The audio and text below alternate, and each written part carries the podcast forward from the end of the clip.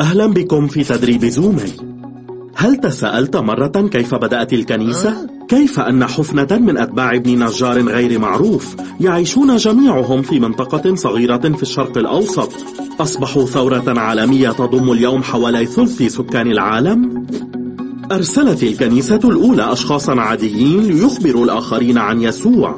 أرسلت الكنيسة الأولى أشخاصا عاديين ليقفوا أمام حكام وقادة عسكريين وملوك. أرسلت الكنيسة الأولى أشخاصا عاديين ليشفوا المرضى ويطعموا الجياع ويقيموا الأموات ويعلموا كل وصايا الله لكل شخص في العالم. وزعوا ممتلكاتهم سددوا ديون المديونين وساعدوا الفقراء ورفعوا من شأن المهمشين بذلوا حياتهم لأجل ما آمنوا به.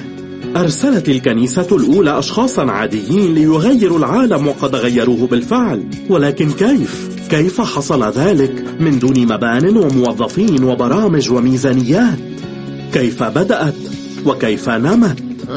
الإجابة هي كانت البداية صغيرة حفنة من الأشخاص العاديين نمت لأن هؤلاء الأشخاص العاديين مثلي ومثلك كانوا مستعدين أن يقولوا نعم لكل ما طلبه الله منهم أشخاص عاديون خطوات بسيطة أطاعوا الله غيروا العالم. أما المحور الرئيسي فقد كان يسوع. هذه كانت خطة الله منذ البداية. في حال تساءلت لما أنت هنا وكيف ستصنع فرقا فقد ترغب في أن تعرف أكثر عن تدريب زومي.